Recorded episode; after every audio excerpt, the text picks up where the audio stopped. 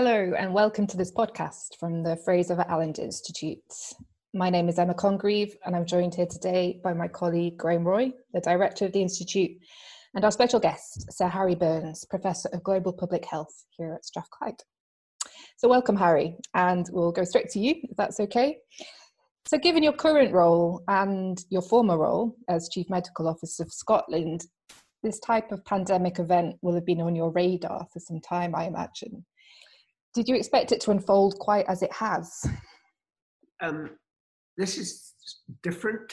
Um, in the past, pandemics have been, well, the most recent pan, big thing was uh, H1N1 influenza. But this is different from influenza. This is a different kind of organism entirely. Um, similar to the SARS uh, outbreak of a few years ago, it really targets the lungs in a very vicious way, uh, much more uh, likely to cause serious illness and, as we see, death.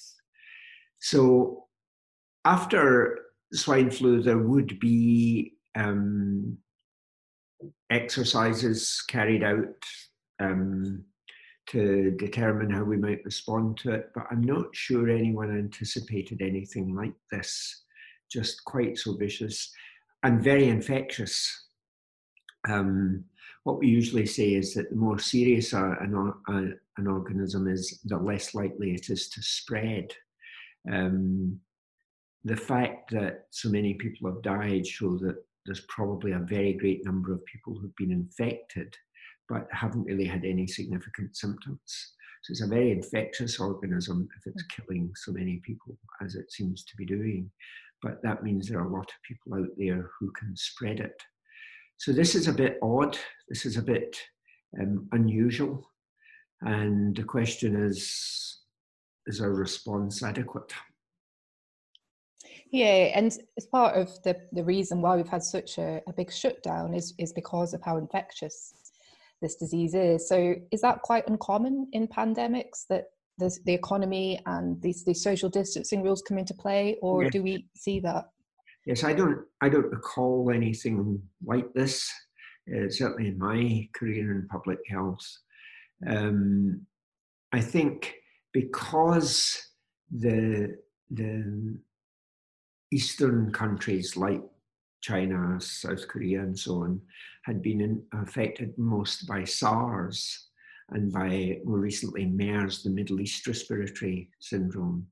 Um, I think they were possibly more prepared to shut things down. They saw the, the consequences of these kind of respiratory uh, viruses, whereas it maybe took us a bit longer. Um, and also, I think they were more ready to start testing. So, WHO, their their instructions were test, test, test, and isolate. And at present, we're not doing nearly enough tests. So we don't know how many people have been infected. We don't know how many people have been infected and have recovered. And um, therefore, we don't know how many people are immune and we don't know how long the immunity will last. Mm-hmm. So we're not quite sure what's going on. We should, I think, begin to hit a peak relatively soon um, because of the social distancing. Uh, and then I think we need to sit down and look very, very hard at how we prepare for another um, emergence of the illness, either when we stop social distancing or when we um, when we go into winter. Mm-hmm. So there's a huge amount of uncertainty over this future path um, it probably means that we're going to have um, a shutdown of some sort of the economy for a long time. And Graeme, just coming to you, clearly the government is trying to do things to prop thing, prop up the economy, but the damage will last a long time. Yeah, so yeah, and one of the really interesting things is just how fast moving this has all been. So you even go back to just a month ago when the Chancellor was delivering his budget, and the talk back then was uh, hope as much as possible that this would be temporary, that you'd essentially get a relatively short shutdown in the economy and things would would bounce back. And it's quite clear that we're not in that situation um, anymore, both in terms of the duration, but also the scale of the potential mothballing hibernation of our economy. And you know, we've put some numbers out today where we're talking about anything up to the 20 25% of our economy essentially um, on, on lockdown or mothball in some form just now. And an important thing to remember is with all this, it's entirely appropriate, it's entirely the right thing to do. And actually, what we're investing in at the moment in terms of our public health, purely from an economic point of view, is absolutely crucial. So um, it's really important that we can continue to to essentially try and get through the next few days, weeks, and months as safely as possible. That's the best thing that we can ultimately do um, for our economy. We'll come on hopefully to chat about what we might return back to and what lessons we might learn about how our economy works and operates uh, once we get through um, all of this. But one of the sad things, I guess, about all of this is that um, the scale of the, the shock that we face at the moment means that you know we're now you know in a recession, and that will be quite um, uh, deep uh, and damaging for many businesses, despite the best efforts of both governments to try and prop up businesses and, and households at this particular point in time. And I think one of the things that you know thinking about how it could have an impact and where we might need to be careful around the potential implications of it are things like you know shutting down your economy you might be able to do relatively quickly but it will take time for things to to come back on stream and, and time for things to, to bounce back. There's some risks around the basic core infrastructure of our economy and how even when things kick up kick off again what might be the potential ability of our basic transport, energy, um, various mechanisms to get back functioning on a, on a way that we'd normally recognize. I think from, for, from a household and business perspective, there's some really big issues there about the impact on households and the impact on businesses and the legacy effects that might have. And we know from past recessions, we know from past experiences that it's the most vulnerable in society that take the hit in instances like this. And that can have impact not just in the short term, but the legacy effects from that um, can be very long lasting. So there's lots of evidence, for example, to show that a, a bad economic experience for people who are young has long term effects on their ability to get employment in the future, but also has really big impacts on their well being and health um, over time. So one of the things that we need to start to think about is what are the potential longer term implications for this and what might we do to try and mitigate some of the impacts, but also actually learn from where we've got to and the type of economy we've created and how that leaves particularly people vulnerable and exposed um, at, at, times like this.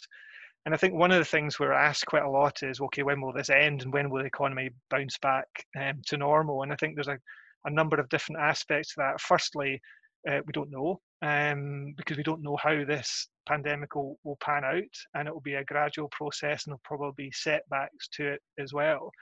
But also, I think there's big questions about what we bounce back to and what a new normal looks like. Um, some of that will be the nature of this crisis changing what normal looks like but there's also, I think, big questions for us as a society and policymakers about what type of normal we're we're, we're, we're wanting to move back to. And the classic example, again, that we use at the moment is the irony of jobs that were classified as being low value and non essential just a few months ago now being seen as being the vital jobs that keep this economy going and are getting us through the crisis.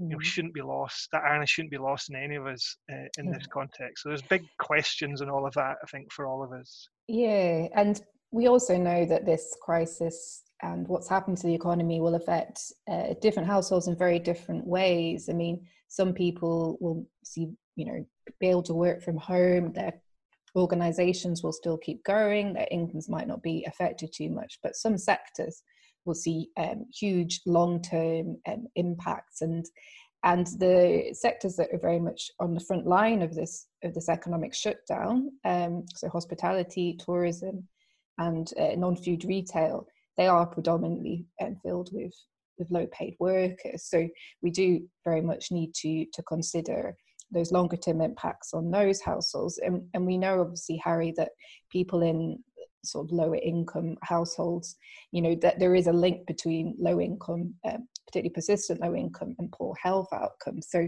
I mean, obviously, we know that we had to act very quickly and to to try and stem the health impacts of this crisis, but there are health implications of shutting down the economy too. Yeah, interesting, Graeme, using that term new normal. Um, that came up in a discussion I was having yesterday with a, a colleague in public health.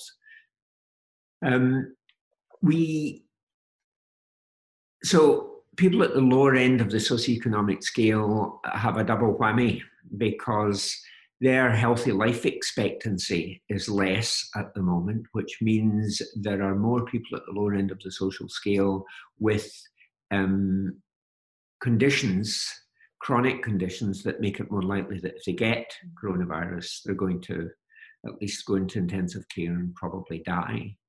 So that will widen um, widen inequalities and then afterwards, if jobs are lost, if more people are plunged into poverty, and you get a widening of the economic um, uh, differentials in society, then, as Graeme says, the younger people will struggle.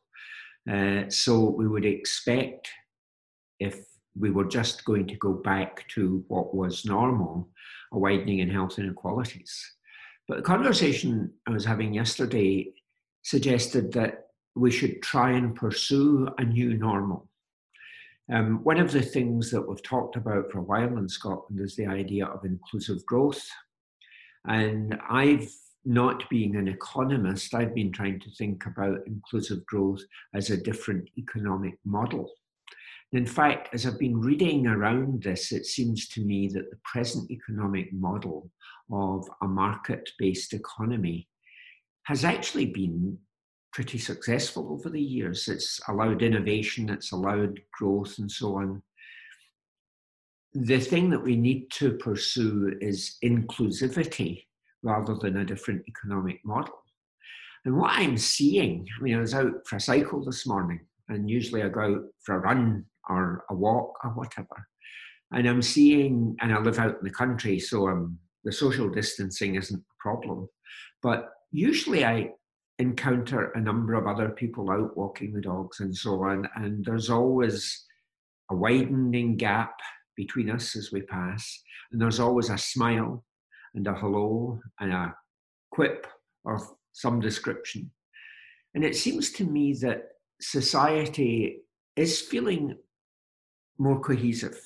The people that you meet out there, we're sharing a kind of challenge and social cohesion is a very powerful driver of well-being. There are big studies that have measured social cohesion, and people who have a number of friends who feel comfortable and so on in their in their communities are far more likely to survive longer than people who don't. So I wonder if what we shouldn't be pursuing as part of our return to normal is this new normal where we are more actively engaged in looking after each other, where we're more actively respectful of people who do jobs that in the past have been seen as very menial and very unskilled and so on. Actually, what this has shown us is that they are immensely important. And I would want, I think, us to try and develop a narrative that says if we are going to get inclusive growth, we have to work hard to include everyone in the development of economic recovery mm. and success. Yeah. Quite how we do that, that's up to these experts. Um, but that that's how it feels to me is the way forward for this. Yeah, and I think there'll be a greater kind of sense of feeling that people who are forced into doing very precarious um, jobs without that kind of security. I think many more people now will understand the impact that that has on your kind of sense of self and your security. So I think there may be a, a shift in people thinking that they, they, they no longer think that is actually how the economy should operate for people. Yeah. Yeah. Yeah. yeah. Yeah. So so going back to you, Graeme. I mean, you've talked a little bit about um, what you think the big questions for the future are, but um, do you want to just talk a bit more about what we at the Fraser are, are kind of thinking about in in in the next few weeks and months and probably years, no doubt? Yeah, so there's probably, in looking forward, there's probably there's probably three stages to all of this, which I think are are helpful to to look at, and of course they they morph into one another as you as you um, as you start to think about them. But I think there's a stage which is where we are at the moment, which is how can we get through the immediate public health emergency as safely as possible, and how can we support businesses and households and individuals to get through that. And some of that's about what we can do about the various schemes and mechanisms that are in place and make sure that they have the impact that um, we, we, we hope they will. And we've got a survey out at the moment looking at businesses in Scotland and their response to um, you know what they think the schemes are designed to do, but also how easy they are to access to them. And that's really interesting. Some of the results that we're getting back from that. I think the second stage then is well, at some point, touch wood, and we'll all get through this um, safely. Is it how do you then start to kickstart your economy again? And as I mentioned before, that's not easy. It's not something you can just turn on, turn on and, and off. So there's got to be some quite careful planning about how we start to gradually wind up day-to-day activity um, uh, to back to some form of of, of stability, some form of normal once again there. And of course, the public health priority has got to cover all of that, but thinking through things like, well, how do you start to relax social distancing? What businesses can potentially start up on a maybe a partial scale in the short term to get things going again? How do you start to rebuild supply chains and core economic infrastructure that can help support all of that? And how do you then target support and um, at the businesses and individuals that will need it the most and how do you move through to the recovery phase and you mentioned sectors where there's some really important questions in there as well but there's also a regional dimension to all of this too so we know that particular remote rural parts of the country where it's seen essentially their core activity and tourism and things cut off probably cut off for the best part of a year so how how you can help support them through all of that will be absolutely crucial. And I think the stuff that Harry's turn, uh, talked about gets into the really fascinating stuff around the longer term. So once we do come back to some form of normality, there's some really big questions in there about what the future structure of all that looks like, and that's things that we are really interested in looking at. So things like, you know, what's the underlying structure of our economy? um, at, at the end of all of this? And does it work for everybody, or does it just continue to work for for some people and, and, and not for other, for others? What might be the implications for some of our key sectors in Scotland? So we know that some sectors disproportionately impacted than others. So oil and gas being a classic example of that, a double whammy in terms of the low oil price, but also in terms of challenges around how you operate uh, an industry like that through times like this in terms of furlough. So there's some big questions in, in all of that. Big questions that I mentioned around how do we target the legacy effects of this? So if we know that people are going to be more impacted by the uncertainty and challenge in the economic environment, how do we make sure we don't we learn the lessons from the past about targeting support so we can avoid people falling into really significant long-term economic and and uh, wider wider hardships some really big questions, I think, for sectors like our own um, and things like retail about the world of flexible working and how you access things online. Some really interesting questions there about the future of types of business models and what things might need to change in all of that. I mean, Harry talked. We talked a bit at the start about pre- preparedness for risks. I think one of the things which I'm really interested in, and we've written something about this already, is um, you know, just how do we reflect on all of this about how our economy is, has been ready or has helped respond to any risk? So we've got a pandemic here, but we know there's lots of other risks on government and global risk registers from cyber security through to climate change um, for example so uh, you know how how do how do we start to take these risks seriously what type of response do we build for that? Um, but also big questions about how does our economy help or hinder our response to global shocks and global risks like this? So, um, our model uh, for the economy built on long global supply chains. You know, that's not great when you need to access mm. basic supplies very, very quickly.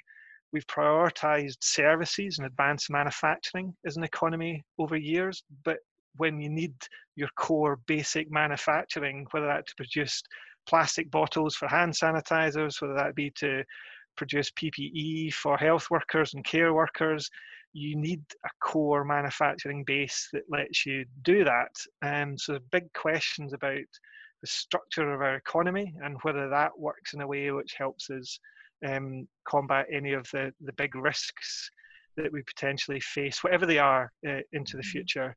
And we've touched on, I guess, the final bit, which is the the bit there about well, what type of economy and society do we move back to? So questions about the role of the state and the balance between the state and the private sector, um, the role of the welfare system and social security, and questions there about well, if we're able to pay people slightly more in universal credit now, why are we not prepared to do that more generally? Um, what type of jobs do we value?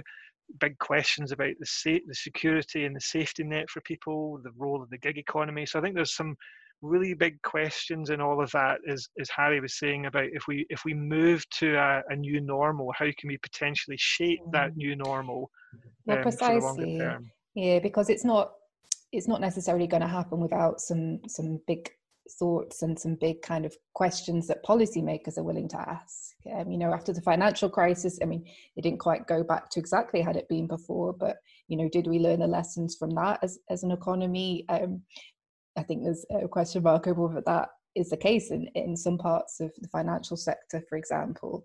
So thinking forward, Harry, I mean, what would be the big um, the big kind of questions that you would want policymakers to be asking and indeed finding the answers to when thinking about how to move towards a new normal that actually has the interests of of, um, of long term health and well being as as part of the core.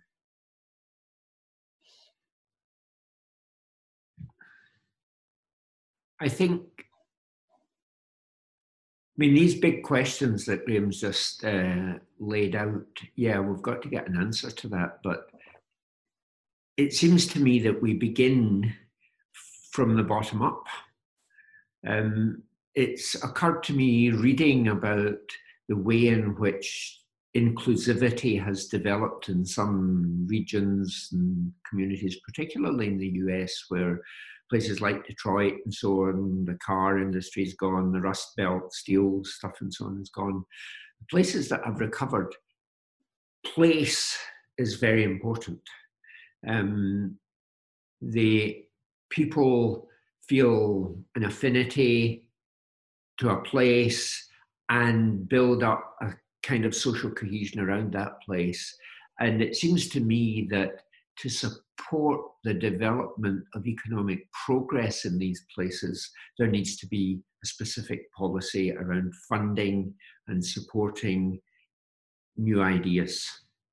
Um, impact investment, the idea that people will invest in a particular idea in order to make profit, fine, but impact investment is all about supporting social benefit as mm. well as making a, a level of profit. And, and I think we need to be thinking a lot more along those lines. Mm. And does this build into your kind of your um, thoughts around cohesive communities as well? Yeah, so absolutely. Yeah. So economy economies being a bit more rooted with the community that that it serves. Yeah.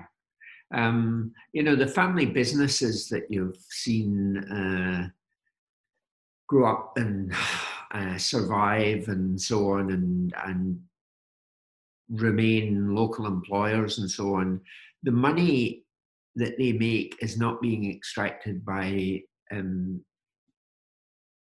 by shareholders in living in Monte Carlo or whatever. You know, it's a family, it employs local people.